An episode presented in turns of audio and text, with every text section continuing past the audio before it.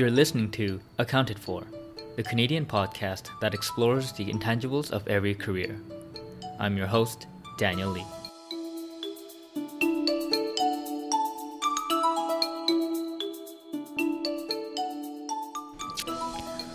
Hey everyone, welcome back to Accounted For. Is it a little loud?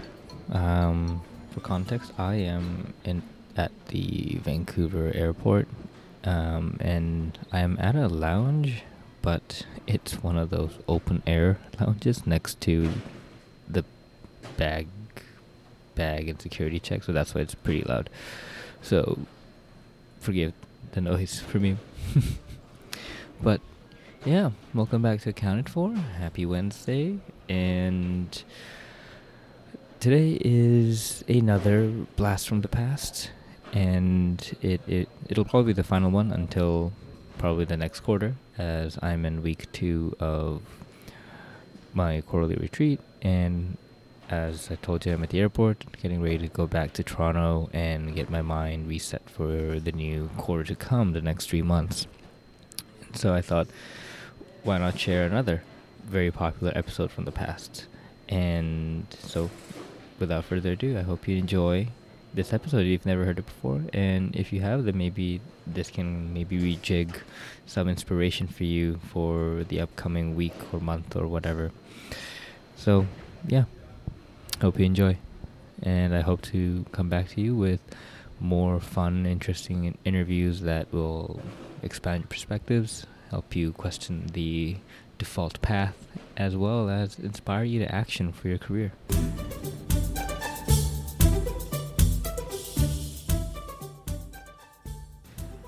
Hey folks, happy Wednesday. My guest for today is Sam Restagno. He is one of the managing partners and co founders of Golden Spruce Capital.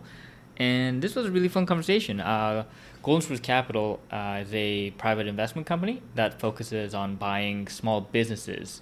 And we kind of classify this as companies that have an EBITDA of one to five million dollars. And for some of you who are not in the accounting realm. You know, I don't want to make you feel as if you're left out. And EBITDA stands for earnings before interest, tax, depreciation, and amortization. Yeah, I'm not really going to go into the history of why that was made, but it's a very relevant term in the world of investing and just overall finance.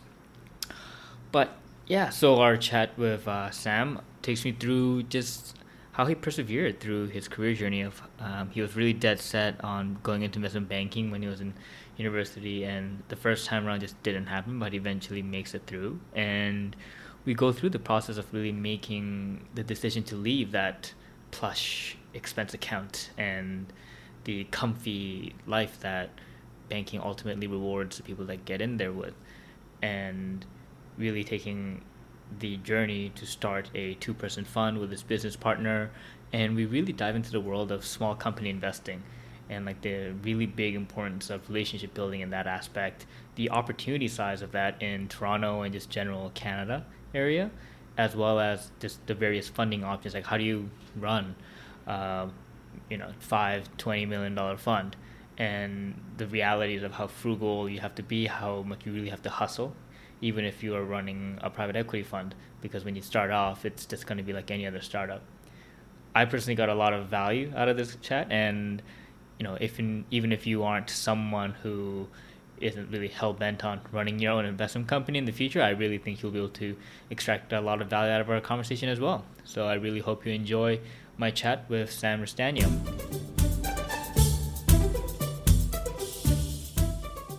Hey everyone, thanks for joining us on Accounted For once again. Today on the podcast, I have Sam Restagno. Did I pronounce that right? You did. I'm very surprised. Thank you. You did your homework. Yeah, I did. Um, Sam is the managing partner at Golden Spruce Capital.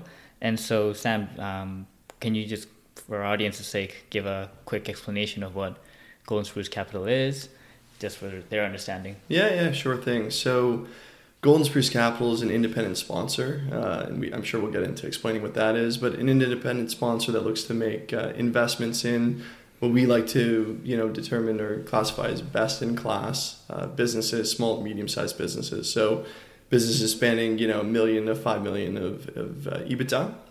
Um, we focus primarily on uh, Ontario and call it California-based businesses, although we, we are looking at some opportunities broadly across Canada, uh, but are, are fairly you know fairly concentrated in those for selfish reasons. Um, and then uh, you know we, we like a myriad of industries I'm sure we'll we'll get into. Uh, really like tech enabled businesses, like asset light businesses, um, and really businesses where we can generate a partnership with uh, with existing owners and, and managers. Um, you know the the genesis of Golden Spruce Capital was providing a means to um, you know aid in succession planning because we we noticed a, a real real dislocation in the market where there's a lot of really great mature small businesses that have been run like family businesses for a long time uh, that the first generation created it. The second generation doesn't really have an interest in you know working in a, in a widget based business. You know they, they you know in, in, a lot of cases want to be artists or you know want want to do things that um, you know being the second generation of a of a uh, you know a high earning business is uh, the byproduct of. Um, and you know, we tried to insert ourselves there to to assist that transition planning, that succession planning. You know, uh, funny funny thing there is, is, you know, it was initially intended to target, call it the, you know, fifty to sixty year old entrepreneur. Uh, that was looking for that. Okay, I need to retire, and I haven't really been able to think about it. And oddly enough, you know, uh, we've had our greatest success with, with the younger entrepreneurs that are looking for partners and not necessarily succession planning, but more so in just helping professionalize and add some jet fuel to the business. So, long-winded way to say independent sponsor that uh, focuses on uh, small to medium-sized businesses. Okay, no, uh, I think I think that was a definitely a good color to have though in the industry, just because um, my my understanding is like I I have friends in private equity. Also, um, I grew up in Vancouver, and so in Vancouver there really isn't much of an industry except for small business owners. Mm-hmm. Um, and we, I think I'm, I'm at that generation with my friends where we have parents who are part of the baby boomer generation and they are either going to give you the business or preparing you to take over, which right. is happening with some of my friends, or my friends try it out and then they say, you know what, I, I don't want to do leather goods and, right. you know, shipping of bags anymore. Like it's just not right. my thing. And so then the parents decide, okay, we're going to sell off. And that has been a very common, I think, thesis that's been brewing up with, oh yeah, like the baby the baby boomer wave. They're all gonna seek liquidity. You know, they're not gonna get as much yield on their retirement funds anymore. So right. they want to sell their business. And so I think a lot of people thought that that would be the big play for the lower market private equity side and from what you're telling me that's that's actually quite surprising that you've seen more success with the younger people. Well you know it's it's not um, i think that might be more a function of the sample size isn't huge right? Like mm. we've been we've been at this for uh, for two years now. My partner uh, Laith Asher and myself have been at this for two years and have spoken to you know uh, upwards of two to three hundred you know entrepreneurs and, and uh, also businesses by by definition. Um, and you know, I'd say the the the majority of those are folks who are that you know north of fifty, hmm. and say you know whether the child doesn't have interest or the parent doesn't believe that the child is um, is capable. Uh, we see that we see that a fair amount.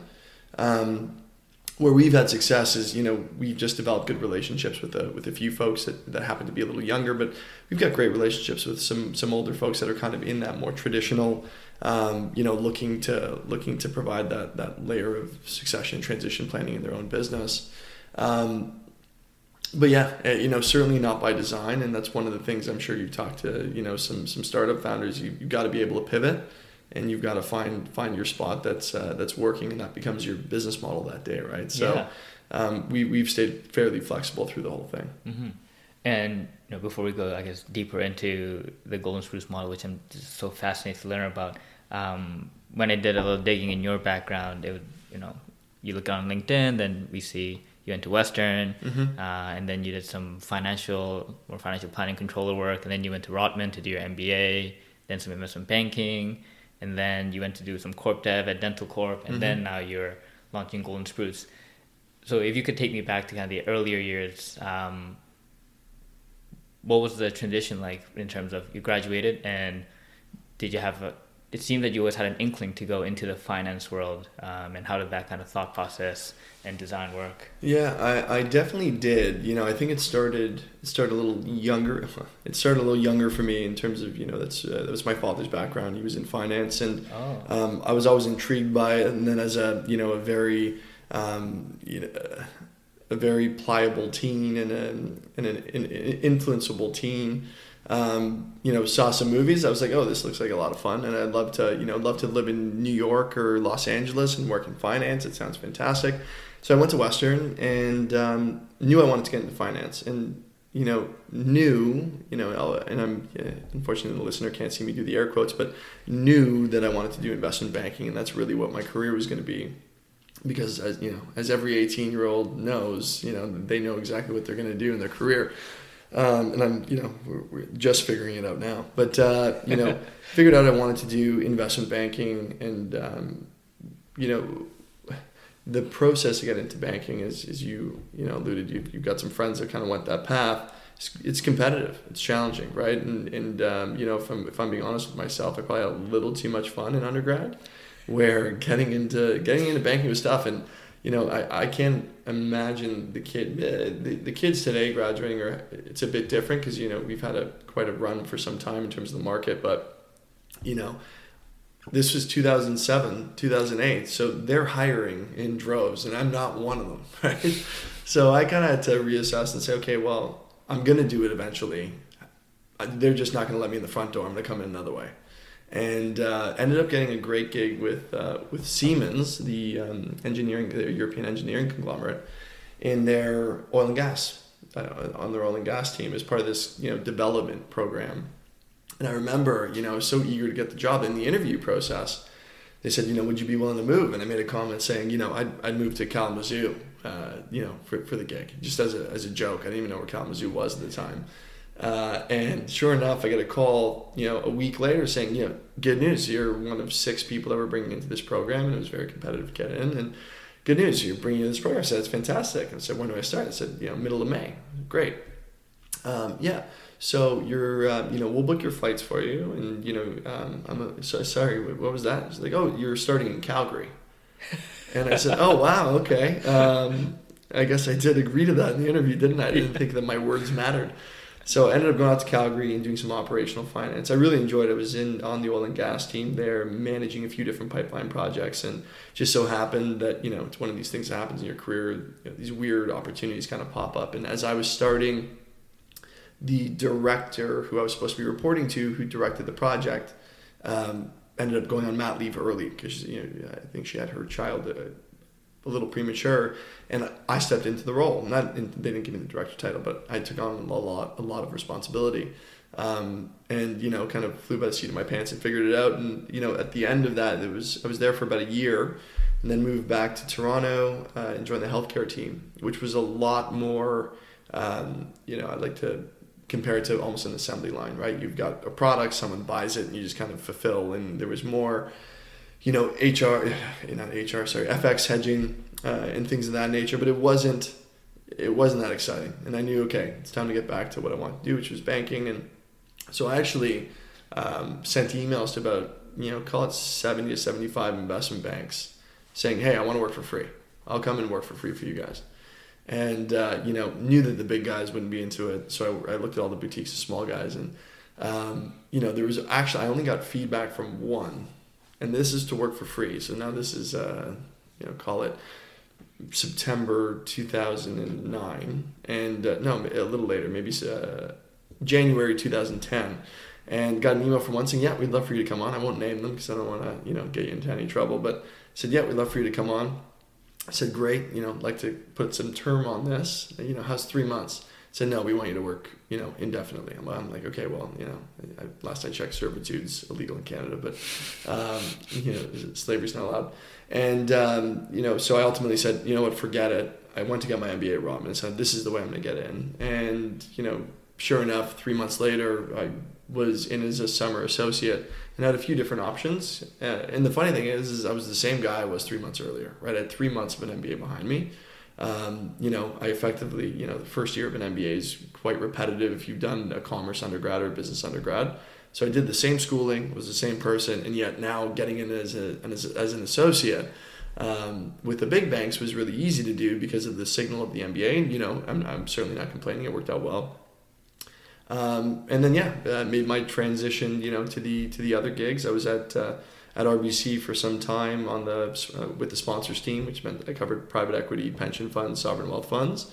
So you had the benefit of doing a lot of client stuff. I had a great team there. Um, really enjoyed the transaction work, but really really loved the work that my clients were doing, having you know covering the private equity space and even the sovereign wealth fund guys to a certain extent, and you know I got to dabble in both. I got to do the you know high volume of of investment banking with, you know diving in fairly deep and on really interesting assets with the private equity guys. So it was it was there that you know actually that's where um, Laith Laith and I Laith again being my partner uh, decided, hey, this would be pretty cool. This is kind of the search fund era now. We're 2011, um, where you know Oxo Capital and a couple other guys started up, and uh, we looked at that and said that, that looks like fun. We should do something like that. And it just so happened I was in the sponsor space. So, kind of long story. That that was the initial seed of, hey, this is pretty interesting. I could see myself doing this long term. You know, as a funny aside, uh, it was my first day of my MBA, and my whole life I wanted to do investment banking uh, not my whole life, my whole adult life wants to do investment banking. And uh, Toronto Life came in and asked if I would do a, like a little a little bio on myself that they could feature in Toronto Life, and I said sure. Uh, and they said, you know, what are you going to be doing in ten years? And the natural thing for me to say was investment banking because that's what I always thought I would be doing. But instead, I said I would be a managing partner at a private equity fund, which, you know, if I'm being honest with myself now, I'm not quite sure that I knew really what that meant at the time. Um, but it's just funny that it kind of worked out that way. Uh, so it's it's been a roundabout way, but you know, really happy with with the choices and, and where I landed. Yeah, no, I think that, that uh, little foreshadowing is really really something there. It's it's kind of a it's a little uh, Freudian esque where you do a little bit of psychoanalysis and you like deep down you knew what you yeah. wanted even though it wasn't really yeah it's almost really like it wasn't my choice yeah. yeah. it's like you were destined to be in that realm right right it probably builds it up to a lot more than you know it probably i might have heard it for the first time that day and you know i thought it sounded exciting and yeah, you know, i had a, a, vague vague idea of what uh, what private equity was but yeah. yeah it's it's funny how it came full circle I, I think it even the the timeline of everything is also I think quite unique in that you you know you were looking to get into the finance world. But I guess the great financial crisis had happened, mm-hmm. and mm-hmm. I think at so that is is really timely because I think that was my so I'm a few years younger than you, but my kind of year of people we saw that when we were pre pre university, and then everyone became like the big accounting cohort, and everyone was like, we want stable jobs, mm-hmm. we don't, mm-hmm. and became really conservative, and so you see this huge entrance of accounting people, and not so much people who want to do investment banking. Right. But you kind of held on to it and just continued to push through despite that. Yeah, you know, it might be for a lack of awareness. I who knows, right? I mean, I might not have been reading the headlines the same way everyone else was, mm. but um, no, I mean, the jobs were still there. It was still a necessary part of the market or mm-hmm. part of you know part of the uh, economy, and you know, it wasn't it wasn't popular at the time, right? I, you know, I think um, a lot of that industry had been vilified and, and some of it justifiably so uh, as a result of 2007 2008 um, but yeah just stuck with my guns. I, knew, I knew i wanted that. I knew i had the horsepower right? I, I think i think a lot of people get into investment banking thinking they know what it is and then until they get there they don't really know what it is. And that was certainly you know i can't speak for other people. I'll speak for myself. That was the case with me where i had this you know really shiny idea of you know what investment banking was and what the life of an associate was. Um, and it was probably informed by a lot of you know a lot of media and you know in my in my teens.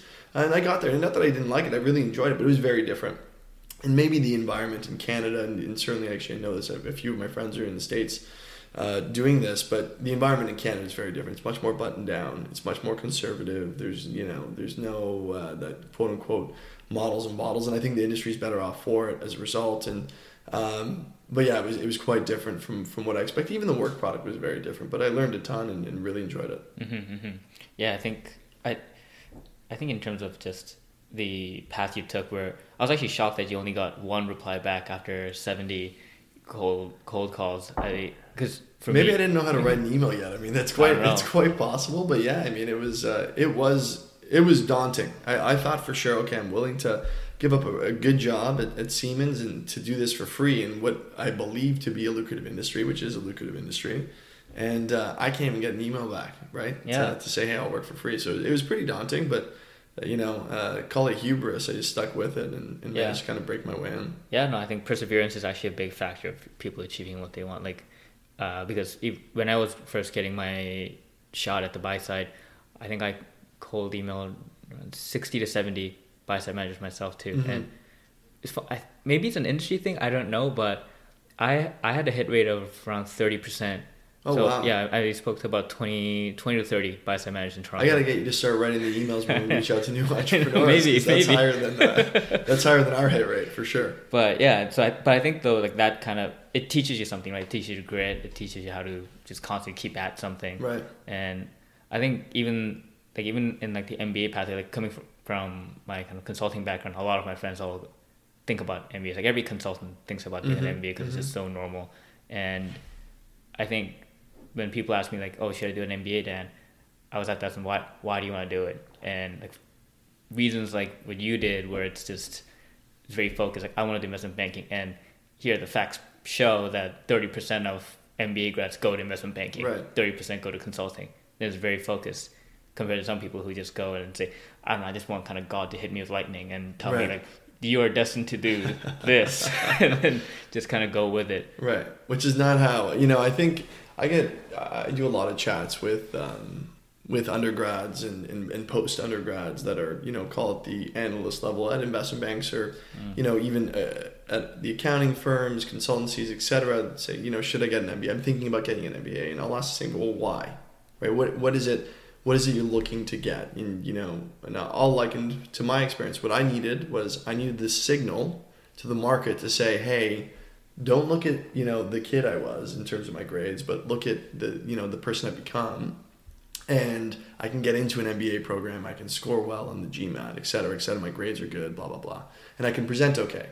But I knew I couldn't get the audience to present to without that, right? So it was I, I was young when I did it, and it was uh, it was, I shouldn't say it was an you know an expensive risk, but you know, it was certainly a capital. I was allocating a lot of capital. I was giving up income, and I was spending a lot of income, and we're spending a lot of dough. So I think that certainly played played in um, into it for me. Uh, but overall, you know, I think you you end up getting the MBA because you know it provides that window. But what it also does, and I think that I'm seeing more of that now, and I'm certainly appreciating more of that now. In my network is my MBA, you know, classmates, right? And and um, U of T is a bit different because people tend to stay in Toronto. It doesn't have that kind of global dispersion that you know call it a, a harvard will have where you know you have people from all over the world going to harvard and then they go back right, right. so they'll go to new york they'll go to la they'll go to toronto they'll go to vancouver they'll go to hong kong they'll you kind of have that global network with u of t you have a, a far more localized network um, but it's it's played out well you know I, I still do a lot of work with uh, do a lot of work with my my classmates and you know I, I certainly approach them with problems and you know things of that nature. Some of them are my investors actually. So it's it's worked out well, but I think you have to have a targeted approach to why you want to do it because it, you know, it, to do it just to do it doesn't make a ton of sense and it's probably a, a poor allocation of capital. But you know, at the same time, you're you're improving yourself, and if you've got you know if, if you can justify it, then why not? Mm-hmm. Yeah, no, I totally agree. And so you know, you're at RBC um, in the financial sponsors team, and so th- to get to kind of clarify my limited knowledge. So that team, your clients are purely like private equity firms or like buy side clients, and yes. you're helping them. Uh, is it just raise more capital to go about with their acquisitions? Yeah, so it's it's primarily you know we're we're on the debt side of the equation for the most part there, right? So we'll do a lot of we would do. I still speak like I'm I'm there, but uh, we would do a lot of debt raises for them and work on that. Uh, you know, at RBC, we're one of the few banks actually at the time the only bank that could really had access to or really had access to the U.S. institutional debt market because you know we had a large presence in the capital markets in the U.S. Um, but did a lot of that and then did some sell side work as well for portfolio companies that were spinning spinning out of a fund. Um, worked on uh, you know looked at some some IPO stuff as well for exits but I mean they're not really hiring you for buy side advice because that's what they get paid for um, but uh, yeah got to touch a myriad of you know aspects of a transaction which was really interesting mm-hmm. and I think that I call um, banking consulting audit kind of more platform jobs like there are things that you go in when you're young to do for a couple of years and hopefully to do something else most people don't go into right. those to like stay there for long term and I think it's good to see what your who your clients are because then it kind of leads to a higher possibility or probability that you'll end up in that space because generally your clients will kind of take you because it's a people hiring people business and right. people want to take people that they know like yeah like when I was an auditor I was like yeah I don't really want to be on the client side. I don't want to be a controller. Right. And you go to consulting you see okay do I want to be on the strategy side and vice versa I think. And so I can definitely understand how for you like yeah the private equity side was just very purely obvious in that perspective. Right. And but after that you went to Dentalcorp instead of starting golden spruce right off the gate. Yeah. What was the uh, rationale behind that? Yeah i think part of it for me was um, you know right place right time uh, i had worked on the um, debt raise for dentalcorp when imperial capital and OPTrust made the uh, made the investment in the business i worked on the acquisition financing so got to know the management team there built a good relationship with them and uh, they had approached me to lead their partnership development side, so their their business development. So effectively, um, you know, I was flying around the country, speaking to dentists, right, and trying to buy their practice. Um, but I worked hand in hand with the corp dev guys, where you know they were doing the execution, and I was doing the deal sourcing and the relationship building, etc. Um, a lot of miles, a lot. You know, in my last in my last six months, actually not even yeah yeah uh, six months i flew 75000 miles exclusively in canada um, and i didn't have many flights to vancouver so there was a lot like i would do three or four flight segments a week um, and it got to a point where you know i wasn't wasn't getting younger um, and wanted to wanted to make the transition out but the reason i i ultimately decided to go to dentalcorp before starting uh, starting Golden Spruce Capital. Not that I had a, a, crystal ball, but I was I was young at the time. I think it was uh, when I left for Dentalcorp. That would have been in 2015. So you know, pre 30, and um, I knew that you know I didn't quite have the, small business experience that I needed to really be able to you know hold hand to heart and, and look an entrepreneur in the in the eye and say, hey, I've been part of this before. Um, so I wanted to I wanted to get that smaller business experience, and Dentalcorp was a you know a company that was growing hand over fist very very quickly. You know when I started, I think there were I want to say around 30, um, 30 people in head office, and when I left a year later, there were 75. So seeing that growth and seeing the the infrastructure kind of grow at the same time um, ended up being very very valuable for me because it's it's something I can relate to you know the owner operators I'm chatting with just because most of the business we speak to are growing pretty well you know not not 100% a year but call it 25 to 30% a year uh, and understanding that challenge I've been part of it and I, I knew that that would be important not to mention you know there's certain perks of working for a very big firm that you don't have going to a smaller company which is something I needed to get used to I didn't have an assistant right I didn't have uh, you know I didn't have a, an analyst running and making photocopies I didn't have a desktop publishing team putting presentations together for me. I mean, you're kind of rolling up your sleeves and really doing it all yourself. And that was a nice way to kind of, you know, dip the toe in the water and say, okay, let's get used to this first. Um, not that, you know, not that I require that kind of coddling, but you get used to it, right? And the expense account, etc. And I knew that ultimately I would have to get away from that if I wanted to go in the small business, small business realm. Uh, and I think it, I think it paid off, and it got to a point where you know I was, flying around the country and convincing, yeah, sure, dentists and you know they're they're business owners and operators as well. And I was flying around and I was convincing them to you know do a deal, uh, do a deal with us. And here's all the reasons why. And you know, Laith and I had stayed in, in contact and had become you know stayed friends over the over the years, and I'd always kind of touched in. Yeah, you know, touch base every every quarter or so to say, hey, are you ready? Are you ready? Are you ready? and it got to a point where I said, you know, there was some life circumstance stuff where I said, hey, you know, I think I think now is a good time. I think you know I'm I'm beaten up enough now that I can you know I can go out in the market. I'm I've got just enough gray hair uh, to to I think be taken a little more seriously and. You know, it's something nice about being 30 because you can say you're in your 30s, which I know sounds ridiculous. But, you know, when you're talking to business owners that are in their 50s and 60s, oftentimes we'll get asked the question, how, so how old are you? And you could say, I'm in my 30s, right? Uh, it sounds silly, but it, it, it makes a difference because their kids are in their 20s. And you might only be 18 months apart, but in your 20s versus in your 30s sounds very different. So I found that was quite helpful. So it felt like it was the right time. You know, we, we had we had support from who are now our, our anchor, our you know anchor investors and families.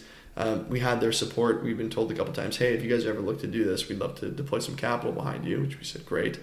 Um, we said now's the right time. And you know, uh, background is excellent. It's it's operational. He was at McKinsey for a number of years after investment banking, so he brings a lot of the strategy and the operational piece to you know to the forefront. And and I brought more of kind of the deal and the finance piece. And slowly, it's kind of melded into one, and it's been a very cohesive partnership. So it just worked out well. Right place, right time, and um, made a. It was an aggressive leap, though. I mean, it's tough to tough to cut off all, all income sources and say, hey, I'm going to go ahead and and bet on myself. And that's where we're a bit different from a search fund because we were self financed. So we actually put our own capital up to say we're going to go out and find deals and we're going to take the risk on them and we're going to be the ones, you know, uh, spending money on the accountants, spending money on the lawyers. That's us. It's not our investors if the deal doesn't go through. And you know, we had one of those where the deal didn't go through, and it was our necks out there, right? And it was our wallets that were that were funding it. So it was a it was a big leap, um, but you know, hey, it, it, panned out, or else we wouldn't be chatting. Yeah, no, I,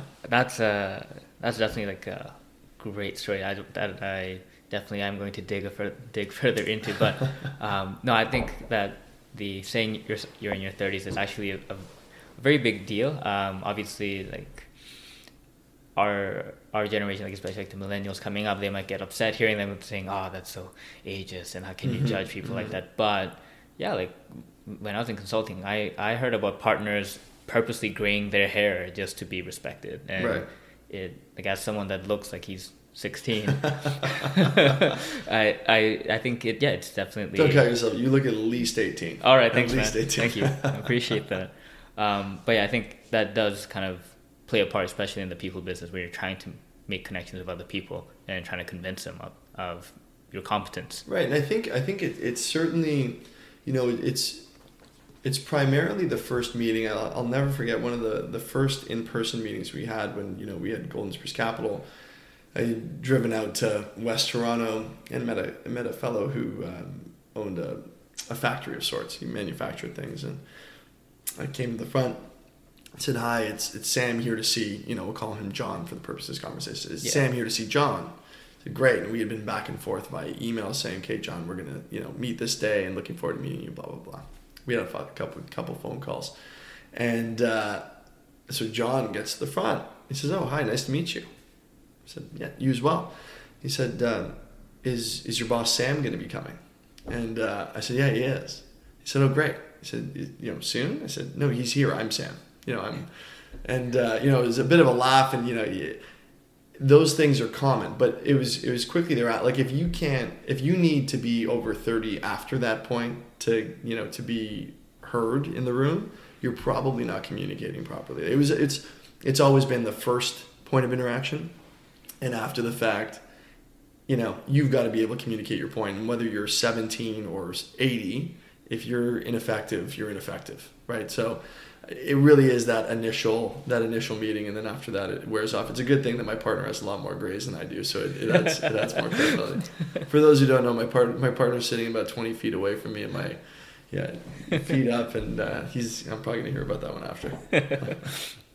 and um, uh, you talked about how yeah, so Golden Spruce in the beginning you thought about you know the idea initially came out from oh the search fund model is interesting and for the audience that are not familiar with the search fund, um, you can correct me if I'm wrong from my understanding as well. But the, the way I understand it, that generally is practically you raise a bunch of money um, from other investors, and with that money, you have about a two-year window to mm-hmm. go out and buy a business, um, just all of it. Uh, usually tends to be a more of an older style business, like a big factory or something. And then once you buy it, you move your entire life to where that company is, whether it's like North Carolina or something, Right. and then you just operate it as the new CEO. So that's the traditional kind of search fund model, from my understanding. Um, did I miss anything there? Yeah, the, on- the only nuance is so you you know you'll typically raise what they refer to as search capital, which pays for your, you know, you pay yourself a nominal salary and uh, it pays for your travel expenses when you have to go out and meet you know entrepreneurs and you know take them out to dinner, et cetera, and, and pay for accounting fees on broken deal costs, et cetera. So that that gets covered by the quote unquote search search um, fund component or search capital. When you actually find a business, though, the difference is that cer- that capital hasn't been raised yet. So now what you have to do is you go back to your funders and say, "Hey, I found one. Um, do you want to participate?" And they have the choice to say yes or no. If they say no, um, that doesn't stop you from do, doing the deal. You, they just have the first option. You can then go outside of them and raise the capital, but their search capital will get promoted into the deal. And you know the the market's changing, but you know anyone listening to this can go to the Stanford you know Stanford Business School website and they've got the it's called the Search Fund Primer. Uh, kind of explains the traditional model. But yeah, the, the traditional model is exactly that. And then you know you find a business in in you know Wisconsin, and you buy it and you fly down there and you're now you know the, again the traditional traditionally you're the CEO of the business, you're the president of the business, whatever, and you're running it. And now you're an operator, but you're you're no longer looking to actively acquire because you're day to day in a business and running a business. hmm And generally, um, from you, what you've seen, how much does the search capital really like cost to go out, find business, and all that? Yeah, you know, I think it it depends how you travel, right? Like I think, um, and and how you spend. Like you know, um, we we were pretty we're pretty diligent on our on our uh, expense side. Just I mean, I think I'd like to think that we'd be this way even if we had search capital. I mean, I'm actually certain we would be. Um, but you know, we were we spent time looking for an office lease, right? We didn't rush into it and say, you know, we want the one on the thirtieth floor with with windows and you know overlooking you know Lake Ontario. No, we're you know we're like no, this one works well. We have four desks, which is great for us and, and interns. Um, it's sure it's in a basement. Who cares, right? We're good. We can work from a basement. Does it have internet? Yes. Okay, great. So I think it really depends on, on your approach to things. Um, as it relates to deal costs and things like accounting and, and legal, I think your expenses, where, where things start to get quote unquote expensive, is when you have broken deal costs. That's because if you get the deal done, you know, uh, a few hundred thousand dollars in, in legal and accounting fees, depending on the size of your deal, is fine. It's it's where you don't get the deal done that you still have to pay that amount. Um, that now you've kind of depleted it. But I think on average, most you know most folks are raising, you know, four to five hundred grand for for a two year fund. Um, and that's you know that's probably one partner though. If you have two partners, maybe seven fifty uh, for the search capital piece. And you know if you happen to acquire in month three and you've only spent 200 grand of that, the 550 gets returned to investors in, in, in most models I've seen. hmm And for but for you, uh, you and Laith, you guys decided, okay, no, we're gonna use our own capital, Mhm. and when you find something, then you are going to go back to your fund investors and say, okay, we're ready, like we have something, and that's when you decide to raise a fund. Yeah, it, well, it wasn't even raise a fund. So an independent sponsor will go and you know find the deal, negotiate the deal, and then approach investors and say, hey, here are the deal terms. Here's the business, right? It's back to almost back to our banking days, except we actually have to you know think about the strategy. But here's the business. Here's how we think we can help. Here's where we think it can grow. Um, here's you know the, the the famous and infamous model right? Because we can predict seven years into the future. But based on what we've understood here's you know here's what the business is going to look like in five years based on some of the things that you know low hanging fruit and the operational levers we believe we can pull. Um, and uh, you know here are the deal terms and here's what you want to invest on. And you know minimum investment x and if you want to let us know. We'd love to allocate some room for you. If not that's okay. We'll show you the next one where, where it was a bit different for us was you know we funded that our we funded the search component ourselves.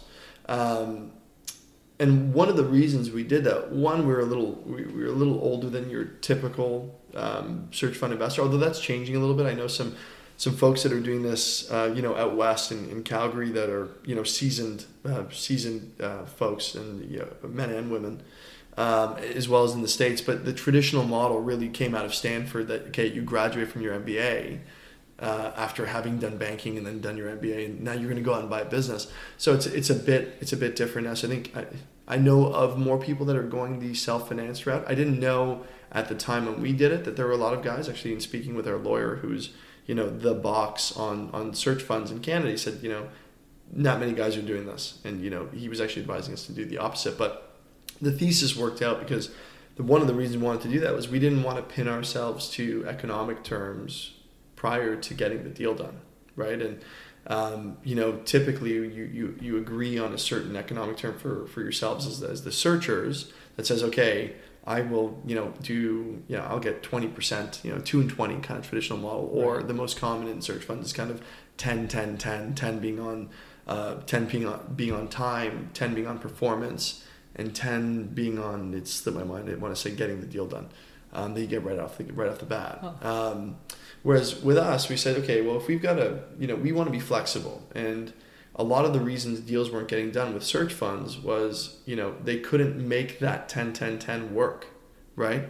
So we heard of a couple of scenarios where there were there were people invested in the fund that would see a you know see an investment an investment memo and would love it and then the searcher would say, "We just can't make this work," which is fair. I mean, you know, they're committing themselves to the business for five years, and they need to make an income as well, and they need to make a return on the thing. And you know, typically they've left lucrative careers. So if you look at something that's going to pay you a million dollars over five years, and you left five hundred grand a year, the the returns aren't quite there. So you need something that kind of offsets that. Um, and what we, you know, what kind of was one of the light bulbs for us was we spoke to a couple guys that were invested in these search funds in the search capital piece that had seen the investment memo. The searcher said, We can't do it, it's not big enough, or we can't do it, the returns just don't make sense for us. And the investor went out and said, Okay, well, I'm going to go ahead and do this on my own then. Right? When I saw that, I said, Okay, the person providing the capital still wants to do it, but you can't make it work. I said, Okay, well, there has to be an intersection there where the person providing the capital is willing to give you better terms to do the deal until that deal doesn't become you know lucrative enough for the investor and or the or, and, and or the searcher. Um, and the way we got around it which you know isn't isn't that you know um, isn't that designed but it's pretty simple was well let's go ahead and not take search capital and we'll figure out what economics we need to make work on every deal. And you know if we're too aggressive we'll let the market decide and we won't be able to sell it. And if we're not aggressive enough it'll be really easy to raise and that's okay it's our first deal um, but that was the main reason that we did that was we want to be able to look at different types of deals, smaller deals, right? On a bigger deal, you can go less on the economic side because it makes sense. But smaller deals, you can find some fantastic businesses that are less, you know, less competitive to go after, that are really great, that can actually use our help in professionalizing and, and really adding some of that, you know, adding some of that fuel to the fire, um, versus that, you know, seven million dollar EBITDA business where we're competing with your more traditional TorQuests and you know not quite Birch Hill, but Imperial Capital, etc. Um, you know, we're candidly, if we win that, if we win that auction, we might have done something wrong. They've got more resources than us. The smaller side, it's more relationship based. It's more, it's it's less institutionalized, less professionalized business that they care about what happens to their, you know, to their baby because oftentimes these businesses preclude their children. Um, and it's just you know it was an interesting space to play and we wanted the ability to be flexible. Do we look at high growth companies or low growth companies? And this gives us the opportunity to say okay well with a low growth company that we're going to hold longer maybe we change our economic model so it's more you know it's we can find the investors who want to do this deal because there's an investor who's looking for yield as you know. There's also investors that want you know cap growth right? So we wanted to be able to do both and be flexible and, and be nimble with the market and not really put ourselves in a box. And self-financing certainly helped do that. Yeah i think and you know in hindsight i think that is the very um, in, in one sense it's kind of being like the good steward of capital. Like uh, I think even in the public equity side, there are managers like Mohnish Pabrai and like Buffett also is a very big advocate of this, of, of, you know not taking management fees and only being paid on performance. And being the one to be, you know, you risk your own capital and you put your neck out there and you really eat your own cooking that right. way. But yeah, I think it's it could even like I'm trying to imagine it. It must be probably probably like daunting to know that yeah, like if if this deal fails and it's it's on us and like all the pressure from that. Yeah, it is, and you know, I, I certainly don't want to classify the guys who are doing the search, guys and girls who are doing the search funds, as you know being inherently uh, greedy because that isn't the case. Right. I think it's you know we we were we were fortunate enough to, as I mentioned, be a little grayer, a little more beaten up, where we had you know. Um, we had the capital to be able to risk to do it. Not to mention, you know, at the time we were, both single, no children, not married, um, you know, no, not a ton of overhead, right? Like we lived pretty lean. Um, so we had the good fortune of doing that. You know, if you've got two kids and you know you're married or whether you're not married who knows but you own a house and you've got a bunch of overhead you look at that and say okay well i'm not going to be i'm not going to ask for a quarter of a million a year but you know 80 grand a year let me just keep the lights on right? And um, so the, it's not an it's not inherent greed it's just we were we were fortunate enough to say hey we've got interesting life circumstances here that we're both able to take a risk and, and, and do it. Yeah and i think that's like your situation and the kind of lifestyle lead, those can actually be competitive advantages that if the people you know want to really utilize it, you can actually use it to your strength that right. other people not might not be able to. And so then you know you decide to say, okay, we're gonna use our own capital. But how did you go about um, getting the backers, like getting the people, um, convincing the people to eventually fund this acquisition? Like how does that work? Because you know I'm trying to think like you know what what would someone say if, uh, an MBA kid who just graduated with some banking experience came up to them and said, "Hey, I want to do a search fund. Can you back me up?" Right. Yeah, no, it's a, uh, you know again the, the Stanford Primer has some pretty good um, some some pretty good pointers on that. There's another book uh, by HBR that is um, yes. Think Big, Buy Small. Uh, that's great and is a, is a nice step by step on here's how to do it. I think you know um, Laith and I were fortunate in that you know we had the opportunity to work with some high net worth individuals over our careers, um, as well as have, you know, some have kind of fallen into our networks as friends, professionally, etc. Uh, that we really didn't raise any institutional money. Like there was no, there was never a point where we said, "Hey, here's who we are." Um, until until later on, where you know we start to get a little more strategic around. Hey, it would be really great to bring in an investor from this geography who has experience in these businesses. Then there was a, hey, here's who we are. But for the initial support, it was really, you know, folks that we had worked with and former mentors that we said, hey, this is what we're looking to do. And they said, you know, we're 100% in. And that one of the benefits of that is they know how we work. They know what we're good at. They know what we're not good at. Um, but there wasn't much of like, uh, you know, my name is Sam and, and, and that, that piece. Um, Whereas I know a lot of the traditional searchers do have to go that path, and and that's okay too, right? There's a ton of capital out there looking to fund, um, you know, smart young people to do this, or smart people in general. It doesn't need to be young, but smart people who are willing to do this. And we haven't gotten into this piece, but the reason is, you know, if you look at the valuation of public markets, right, it's tough to deploy capital in it. You know, it's tough to deploy capital in this market. It is. Um, and if you look at the cost of capital and, and, how cheap money is right now, and the amount of money that's out there chasing everything, it's tough. If you talk to anyone who works at a, a larger private equity fund, they'll say deploying capital, um, deploying capital into you know the twenty million dollar plus EBITDA companies is now tough. You're you know a twenty percent IRR net of fees for a PE fund these days is not you know, is not easy to come by. I think most guys are bidding down to, you know, high teens, and high teens is probably good in cer- certain circumstances. I mean, I remember there was a deal that I looked at, uh, and this is four four years ago, three sorry, three or four years ago.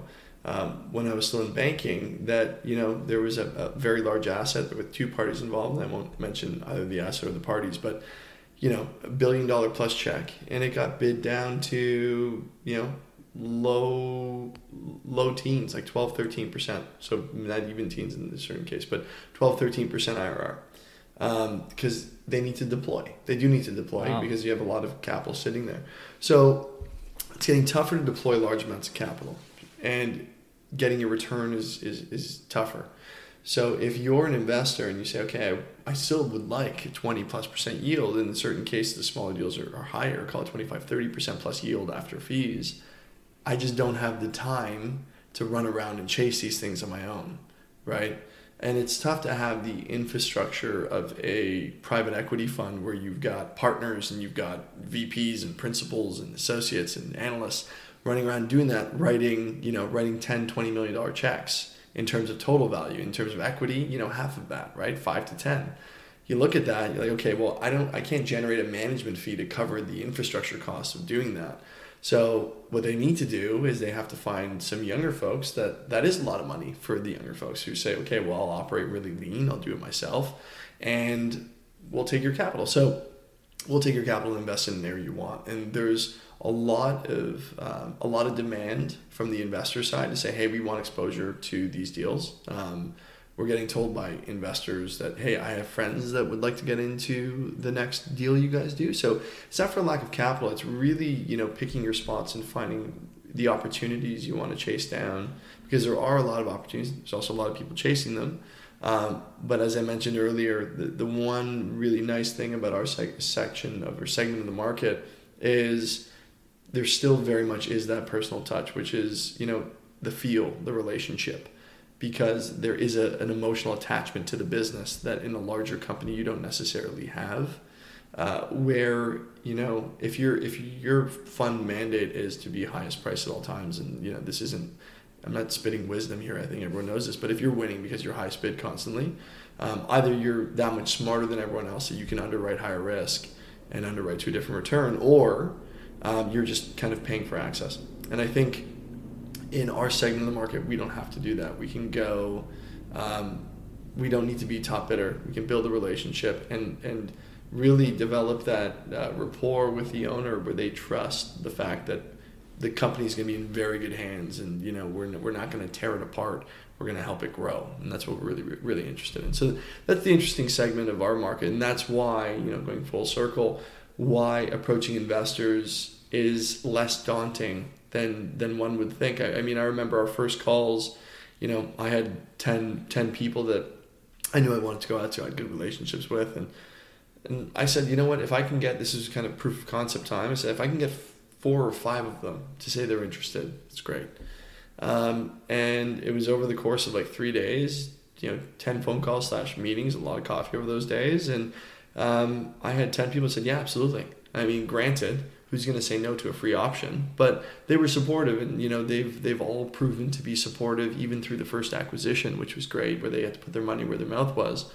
Um, but it worked out and i don't think that's a special circumstance because we're you know we're extraordinary people i think it, it's a function of the market and i think it's you know back to that concept of signaling it's a function of here's what we've done in the past which means we you know we're not we're not absolute zeros right? We, we bring something to the table and and we have some chops and at the very least we can build good relationships and find good businesses and you have the option to say yes i'd like to invest. Here's how much.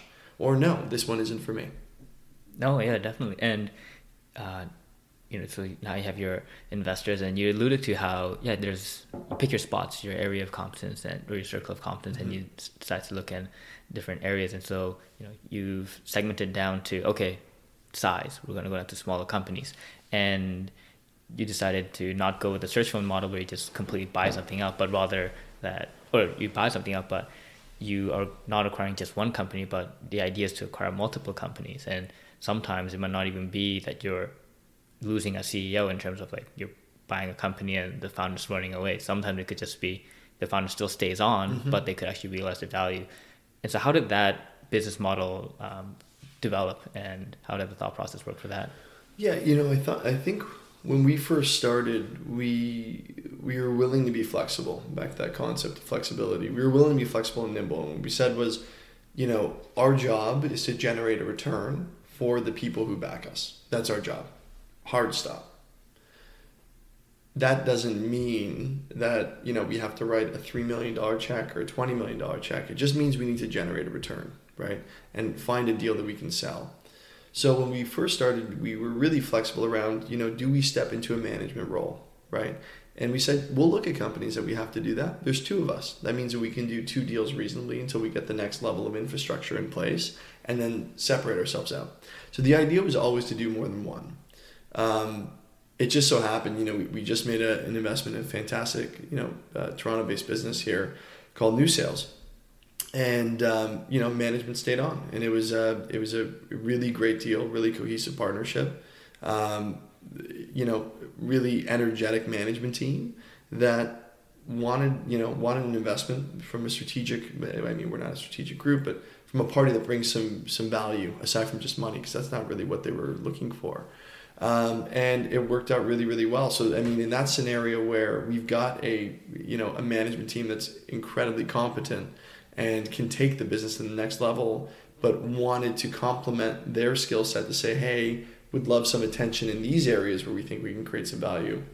We looked at said this is a this is an ideal scenario. I mean, they're they're literally you know four blocks from where we're sitting right now doing it, and that's you know it, was, it, it kind of back to that concept of it kind of came together. I mean, it really did come together in this scenario where you know it was the right location, right age management team, right scenario where what they were looking for we could provide, uh, built a great relationship, um, but also allowed us to say, okay, great, we're gonna we're gonna help grow this business and we're gonna grow like crazy.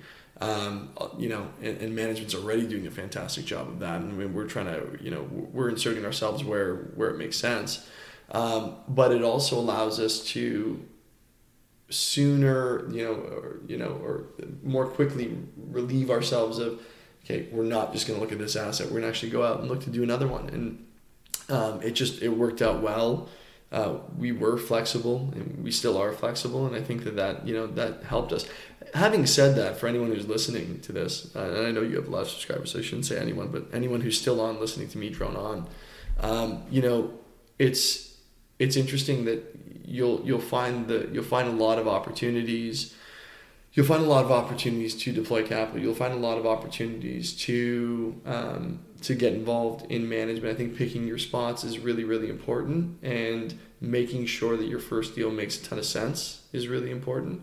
And there are a lot of businesses out there and really great businesses that you know capital can be deployed into and, and candidly there's a lot of room in the market right? This isn't a this isn't a predatory market. This is actually a segment of the market where you know we're grabbing a coffee or beer with a bunch of other groups that are doing the same thing as us because there is enough room we're helpful we throw deals their way if you know it doesn't make sense for us for a number of reasons and they do the same so it's a it's a really friendly environment and one that isn't isn't predatory and there's a ton of opportunities mm-hmm.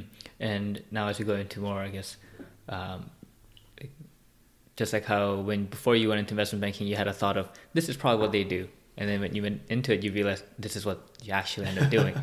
so what what do your friends think you do with Golden Spruce, and what do you actually do? Well, you know, I'll I'll start. I'll go. Uh, I'll go higher level on this right, because yeah. it's a funny story. So when I first, you know, I'm I'm the uh, I'm the product of, uh, of Italian immigrants, right? They moved. My parents moved to um, to Canada, but they were they were both fairly young, but you know, there's there's a certain mentality there, right? There's a certain mentality of get a job, security, and and that's what you do. Um, and I remember telling my telling my mother, hey, you know, hey mom, this is what you know what I'm looking to do. And she said, "It's okay. Hang on, let me get this straight. You're going to run around and talk to business owners. Yeah, uh huh. Follow. Okay, and then you're going to tell them you're going to buy their company. Yeah, uh huh and you're gonna you're gonna determine what to pay for that company. It's like yes, okay. They're gonna agree to sell to you. Yes, you're then gonna go out and raise millions of dollars to buy this company. Yeah. You know, Sam, I think you're nuts, right? Like, I mean, if, if you're just like you know i think it was the first time i saw my mom in my mom's eyes he, he's lost it. He's completely lost it. And my uncle who's a chef i had a very similar conversation where you just see this like real concern enter their eyes. We're like i'm not talking to someone who's mentally sound. Um, but uh, you know it's just a, a funny story there. But w- what we do what we do is, is really I, I like to think we build at least in the initial stages build relationships first and foremost. I mean, we walked away from deals that we the price was right, the returns looked good, just didn't feel good about the potential partners. And maybe for someone else they were a great fit, but for us it just didn't feel right. We you know a lot of this is not to go Soros like I wake up with a uh, you know a, a, uh, an upset stomach and as a result I don't do the deal. But a lot of this is how do I feel about working with this person? Because if you can't get a good partnership in, in good times, uh, there's going to be bad times and it's only going to get way worse, right? So, you know, a lot of what we do is relationship building. A lot of what we do, it's actually really exciting because what we really get to do is we get to be students of industries every day, right? Where we get to talk to an expert in the field every time we talk to a new business. And, you know, you take that little learning and you apply to the next one, you get smarter on the space and smarter. And we get to talk, you know, from the fashion industry to the most random thing we've been approached to do is finance a movie. By the way, we didn't do either of those things, but you know that's really interesting. Like you know, we know how both those things work. So I'd say we're really building relationships for students of industry, and uh, slowly we're becoming you know subject matter experts in certain spaces. Um, and then the part that would probably surprise the people the most is is post close. Okay, now what do you do? Right? How do you how do you help how do you help the management team here? How do you help uh, realize value and, in picking your spots, but it's, it's a lot more sensitive. It's a lot more, and again, this is this is how I approach it. I've, I've always been a little more relationship driven, but there's a lot of soft touch to it because you you have a management team that's competent. They built it, right? So you can't fly in and say, "Hey, I know how to do this and I know how to fix it. Get out of the way." Um, and I, honestly think people who do that probably end up destroying more value than creating value. We also don't invest in distressed companies. We invest in companies that are doing very, very well. And it's almost a how do you slowly help, right, or softly help without getting into the getting in the way of the captain. Let him let him steer the ship. So that's been the that's been the part that's probably been the most surprising. Granted, it's the newest for us, but figuring out that dynamic and um, how do we, you know, how do we help? Where can we help? um, that's the part that you know we're I shouldn't say we're figuring it out in real time. We're we're doing in real time, right? Um, but that I, would say that that's the the thing that people would be most surprised about is it's not just you don't get the deal done and then run and go do your next one, right? It's you've got to really understand the company. It's not as simple as saying, okay, buy, here's my limit, boom, got it done, and I'm going to sell when it does twenty percent. Like it's got to do twenty percent and we have responsibility to a lot of folks to make sure it does 20% or in, in this case a hell of a lot more than 20% but uh, you know I, I'd say that's it but yeah no, I, I every time I uh, every time I and someone asks me what I do I always think about my mom asking me that question just not you know not understanding. It was just hilarious. And I think yeah like people would only see the end product right? They just see that oh you did a deal. Nice. Good on you. Now right. you're probably looking at the next deal. But like you said, it's been about two years uh, of running Golden Spruce, and the deal that just you said it recently kind of closed, mm-hmm. and so mm-hmm. you've had that kind of at least a year and a half period of just talking to companies mm-hmm. nonstop. And how is how is that kind of like typical day like um, if you had to run through like a Monday, um, looking at companies and all that? Yeah, you know, I I've always hated when you know I remember an MBA and I asked people or someone would ask, "What's your typical day?" to a banker consultant. They're like, "Well, there is no typical day," and now I'm about to say it, so I won't say it that way. What I'll say is every day is different. Right. Um, you know what I what uh, we have we have interns this summer. We ran an internship program which was fantastic. We had you know um, five really quality people in the office. Uh, sorry, four really quality people in the office. Um, in in uh, in addition to Laith and myself. Um, and that was a bit different. It was a little more structured, but really we're on the phone most days um, with entrepreneurs. We do a lot of outreach. We reach out to you know we'll pick a pick an industry we really like. Um, for a number of reasons, we'll then sit down with one of our interns and we'll say, okay, this is the industry we're going to focus on. Go out and find me, you know, the top 50 in your mind in this space, in these geographies, and then let's sit down and go through them and understand why it is you like them. So they get to learn how we think about what we like in the company, um, and we also get you know labor that's helping us kind of build out our CRM, right? Um, so that's a that's a big part of every day with the outreach, the outbound to build that call it proprietary channel that it doesn't come through boutique investment banks or the accountancies. Um, and then we're, we're having conversations with, with folks. Now it's different, right? Now it's different where I'd say we're probably, you know, the, the easy ratio because it's used all the time is 80 20. The 80 20 is flipped. Mm-hmm. So now 80% of the time we're, we're dedicated solely to, you know, ensuring that this asset continues to do really, really well and we're supporting. But there's going to be a period of time where that flips because we've got a really competent management team. We've put systems in place, and that's humming and, and growing. You know, creating value for our investors. And now we're going to be spending not now, but in the future, we'll flip that. It'll be twenty percent of our time, and eighty percent will be back to talking to entrepreneurs and doing and doing all that good stuff. But the reality is you know you need a very full pipe and these things do take a lot of time right? They take that's one of the things i wouldn't have appreciated. And, and back to your question around you know what wouldn't your friends or someone really understand? It's not like buying a house right? It's not like saying okay this thing's for sale. You're not on amazon saying click to buy right? One click to buy and, and you're done. It's it's an incredibly detailed process. It's iterative. You have you know irrational people on both sides right? Because we're human beings and we're you're, we're, we're naturally irrational. Um, you have emotion running through that. You have cold feet. You've got you know you've got a number of things that come up and it's coming up every day that they do take a long time. So as a result you've got to build out a pipeline and that pipeline needs to be robust and you know you, you keep the pipeline going even through acquisition. So i'd say right now that 20% is really being spent on what were the active businesses and, and owners? Who were we talking to?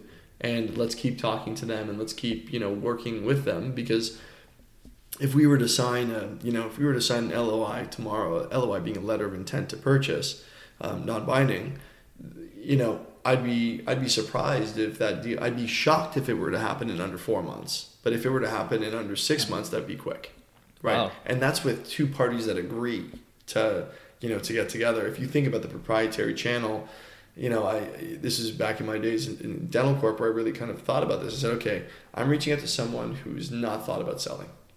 So they first need to be willing to entertain the conversation around it. Second, they need to be willing to wrap their head around selling. Third, they need to determine that we're the right party to sell to.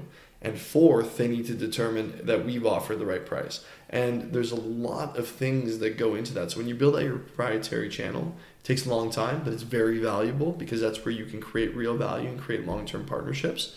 Um, and you're not running through a process, so it doesn't come down to highest dollar. Ideally, um, you know, you, you, you don't want that to be the case, but we're all economic animals. So I think that 20% is going to be focused on managing those relationships that we currently have um, versus going out there and, and, pounding down new doors at least for the you know next next few months until we feel very very confident that you know um, the portfolio company is performing well. I mean, you know, we've we've staked our careers on this, right, and our reputation. Uh, and because we, you know, and I feel like we do the same thing if we went institutional, but we brought a lot of our, you know, mentors and our networks money to this deal, and as a result, you know, there's this isn't a, oh if it goes bad you know we just walk away. No this is a you know we care about it because we see these people regularly not just to talk about the business but even outside of that. So you know there's a there's a great deal of care here and and back to choosing our spots and picking our spots. That's why you know we took as long as we did to get to where we are. Um, we said no a hell of a lot more than we said yes. Wow. And for you personally though as we are as you're shifting now you your 80-20 has shifted which side do you enjoy more? Like which which side puts you more into like the flow state? Ooh, that's a good. That's a really good question. Um,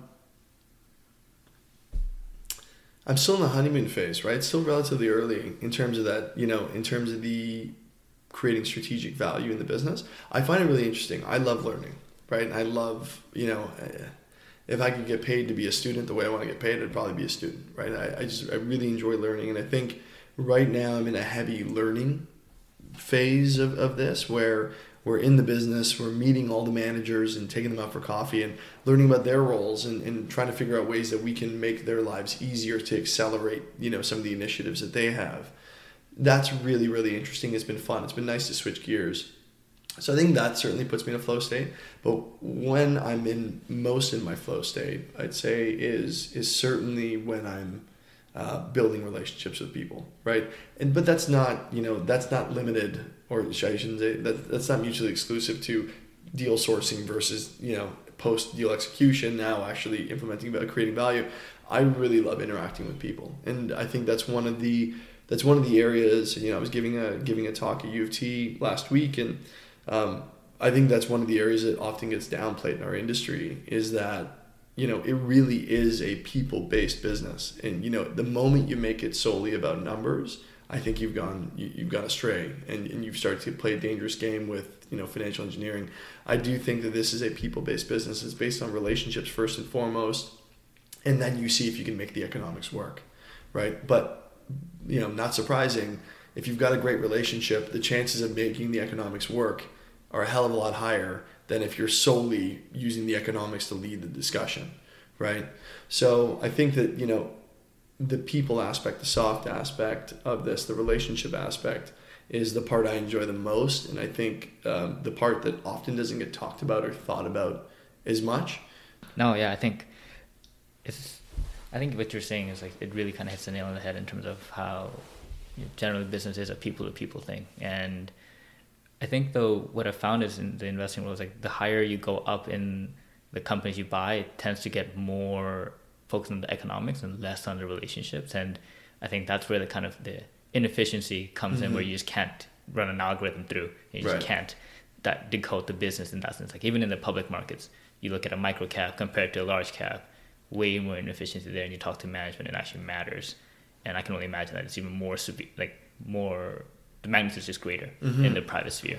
Yeah, no, it's it's definitely the case. I think you know if you think about public markets, certainly as you go large cap, look at the number of shareholders, right? Yeah. So if you can break the number of uh, or not break, but increase the number of irrational people at the table that have smaller pieces, I think it actually decreases the the you know the emotional or the emotional nature of the decision to sell or buy the moment you start to concentrate that, which you probably find more and more in small caps, certainly in private, where you know the business is in two or three people's hands, um, and in small cap, you know you're probably in yeah, I won't even throw out a number, but a hell of a lot less than where you're in a large cap. Um, it does become more driven by the personality of the person who owns it versus the other side, which is okay, you've got a board who's now making a decision on behalf of the shareholders, unless you've got a very large shareholder who can ultimately make a recommendation and you know approve purchase whatever.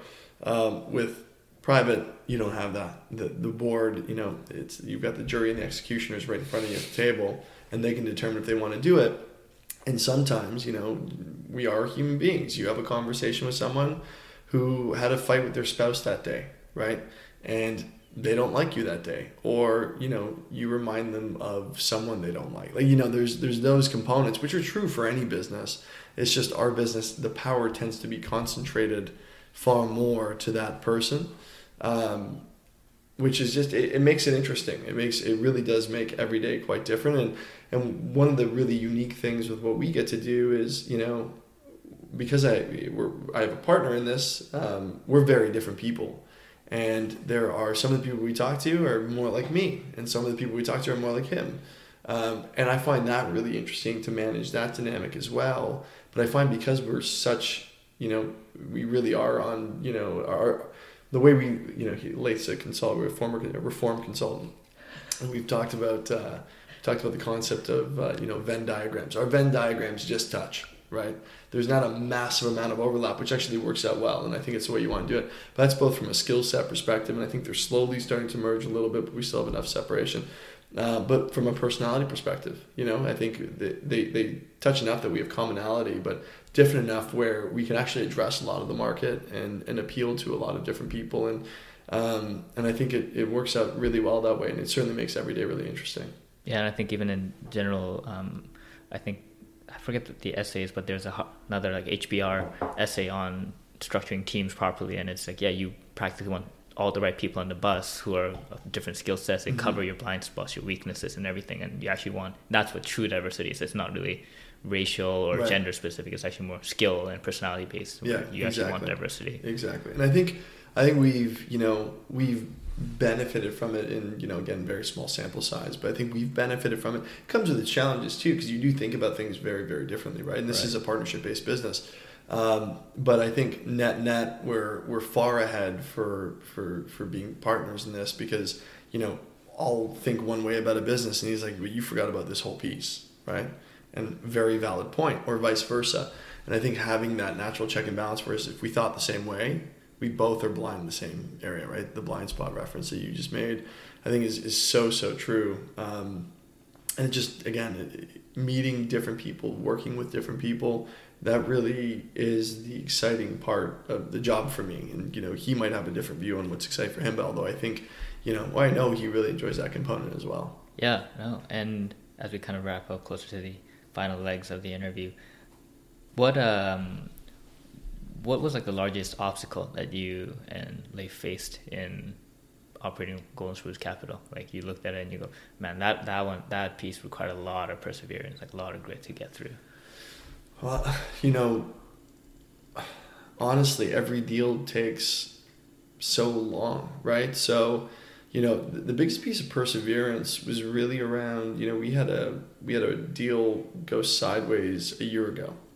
Uh, actually, a little over a year ago, but 14 months ago, and uh, we'd spent a ton of time, a ton of time on on this asset, and our you know.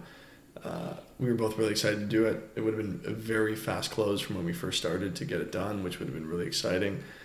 Love the business, great business, still is to this day. But some things changed at the final minute. We couldn't do the deal, and you know, I remember that that next day after that deal was done, right? Where, you know, you're so convinced you're going to do it and you're like, you know, we're going to get over this hill.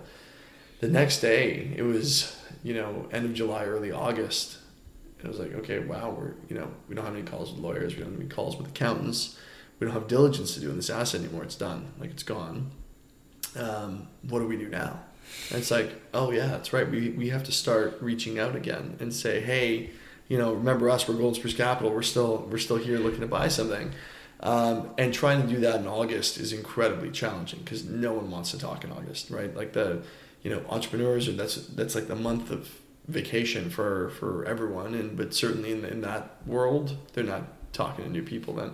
So we had a month that was you know relatively dry, and we're both we're both very biased to action, and it's tough to stand still after you've had what at the time felt like a massive failure to stand still and say there's you know there's not much we can do right now um, aside from you know building you know building out the the CRM and building out you know new industries and thinking about that. So I'd say that was really challenging, but overall the industry requires a ton of perseverance because you know you get a lot of you know uh, figurative doors slammed in your face constantly saying I don't want to talk. How did you get you know how did you who told you to call me?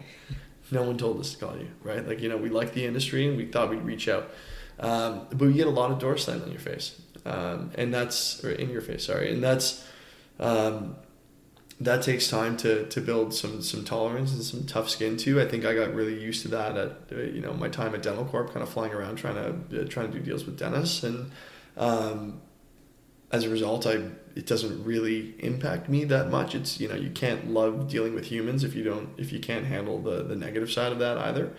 Um, but I'd say that that in general is the tough part. It takes a long time, right? And you know, I was talking to um, to a, a friend of mine who's in the industry, and I said, yeah, you know, we're getting close on this one. He's like, and I was like, you know, but every day something new comes up. And he said, you know, he's done a couple deals at this point. He said, you know, Sam, I sometimes sit back and look at the deals we did and say it was an absolute miracle this thing got done. Like it's, I can't believe it actually got across the line. And it does take a lot of, you know things fall in the right direction, right? If it falls the other way, deal's dead. But if it goes that way, you're good to go. And there's, you know, you're you're certainly as you approach deal close, that starts to happen increasingly every day. So I think the perseverance piece is a, you know, probably starting with relatively low blood pressure because it will rise over the uh, over the process. But I think you know being willing to to kind of pick yourself up from you know from your bootstraps and, and say okay time to get up and, and now get back on the phone and start talking to more entrepreneurs and drive out to Mississauga and Brampton and Barrie and you know Whitby and you know all of these smaller towns because you know it's very rare you find a business that's downtown Toronto that's uh, you know in, in the sphere of what we look at and start all over again right? And you've got to um, you've got to put on a brave face for a long time to keep doing that and I think that's the that's the challenge and that's the really you know to say to persevere you need to persevere through perseverance is effectively really what it is. This whole job is, you know, it's uh, long, long lead times, few deals, and um, you don't you don't get no, you don't hear no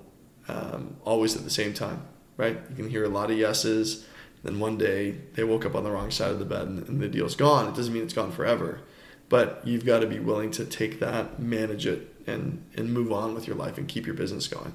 Mm-hmm. And so, um, you know, you've made a prediction back when you were in your MBA saying that okay, in ten years I'm probably going to be a managing partner at a private equity firm. Right, so, which is which is actually it's that's verifiable on, on Google if, yeah. you, if you search it. Yeah. So you've you've made that forecast, but if you were to kind of look back at your twenty year old self, your twenty so twenty year old Sam, probably in the third year university, were to look at where you are right now, what do you think the emotional reaction would be? Hmm. Um. I think pretty yeah pretty damn impressed you know yeah. it's almost it's funny you ask that question i mean I, i've never thought of it that way how would i look at myself at 20 i'll tell you how you know i think pretty impressed but the, the more tangible thing for me is two years ago right when we started golden spruce capital if i were to look at what we've managed to do to date which is just one deal right just one deal and it takes a long time again but just one deal i'd be giving myself a pat on the back even two years ago right? Um, it's it's a it's a real real challenge, and uh, it's also you know it's we, we have to remind ourselves every once in a while. I find that you know people in in our in many industries, but in our industry in particular, and those are the people I interact with the most, have a hard time kind of celebrating small wins or even big wins because we're so driven and we're so okay, great, we did this, but now we've got to go to the next thing. Um, I find it's important to savor some of these moments, right? Like, you know, I'll remember the day that we the day that we signed and, you know, we cheers a glass of champagne. That was fun, right? But, you know, uh, you, you got to keep driving forward, but still remember that, hey, we've come a long way. We've done a lot. We're certainly not done. We have a lot more work to do and a lot more investments to make and a lot more money to make for our investors. Um, but no, it's, it's nice to see your, your thesis come true. Uh, that's the, it's, it's a nice pat on the back moment, but, you know, as, as one of our investors said when we let him know we got the deal done, we said, you know, just want to let you know we closed and, you know, congratulations on, on making the investment. And he said, great work, guy. He said, uh, that's great, guys. Um, uh, now it's time to get to work.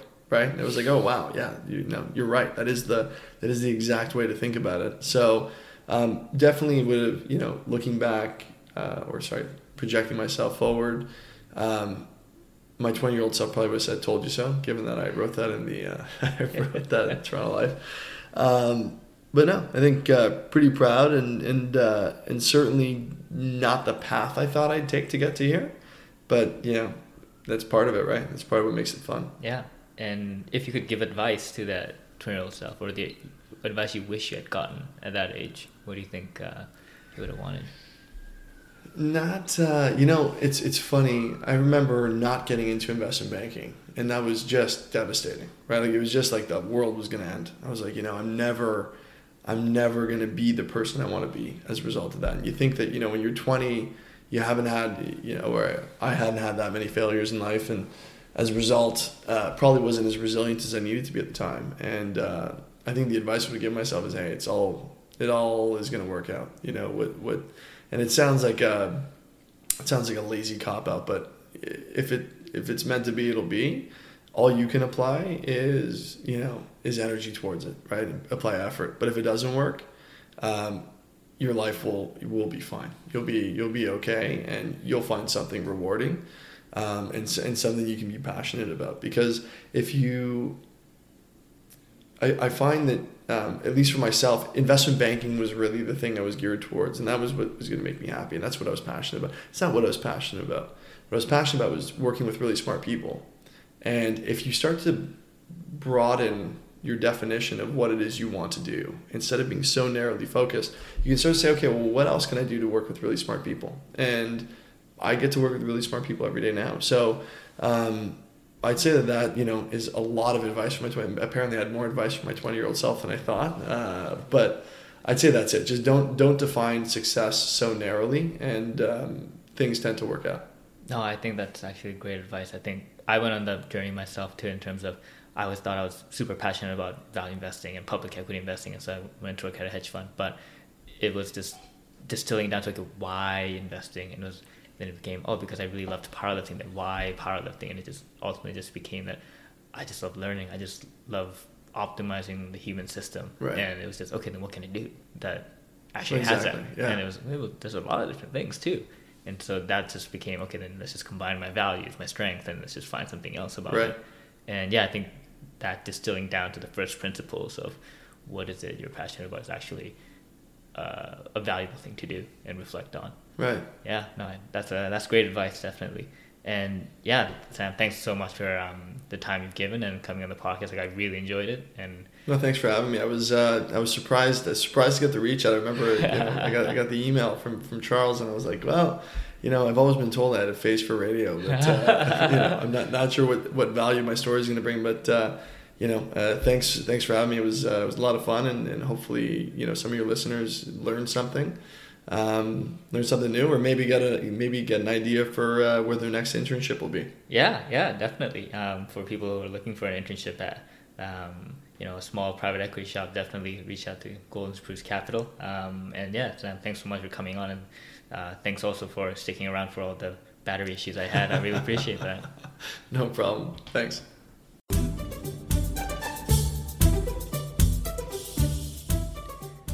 All right, thank you for listening to the podcast. I hope the story was inspiring to you. It hopefully it also helped you expand your perspectives. Hopefully it also made you question the default path that you might have been going on or the default beliefs you might have had. And maybe now it'll make you even think about doing something about it, doing something different maybe, challenging yourself, being courageous. Who knows? But regardless, I'm really happy that you took some time out of your day to listen to this fantastic story with my guest. And if you would like to somehow, in some way, contribute and help support the podcast, and maybe even just be part of the community that I'm trying to build with the greater OMD Ventures platform, really think about being a stakeholder in the platform. And the quick way to do that is to go to my website, oldmandan.com, and go to the stakeholders page. I believe it's oldmandan.com slash stakeholder. And the link is also down below. And that's how you can figure out how you can subscribe, follow to get more updates on the free content, but at the same time also donate and donate by actually just buying me a coffee. That's just how I put it. And you can buy me a coffee a month, coffee a week, or coffee every day of the year. And think about it as the way that you know, if you wanted to chat with me, you might just bring me out for coffee and buy me a coffee. Or if you wanted to bring one of my guests out to chat, you might buy them a coffee. So I'm just think of it as I'm the service that's doing that for you, so you can just pay me in coffees. Don't worry, uh, everything will still be free.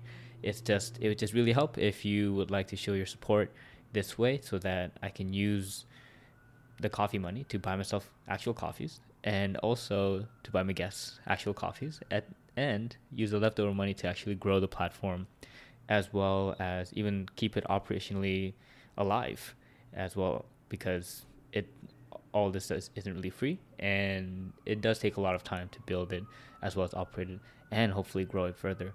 So your support would be amazing if you would like to contribute. And so yeah just check out the website go to the stakeholders page and read the different kind of benefits you might even get as a stakeholder. All right thank you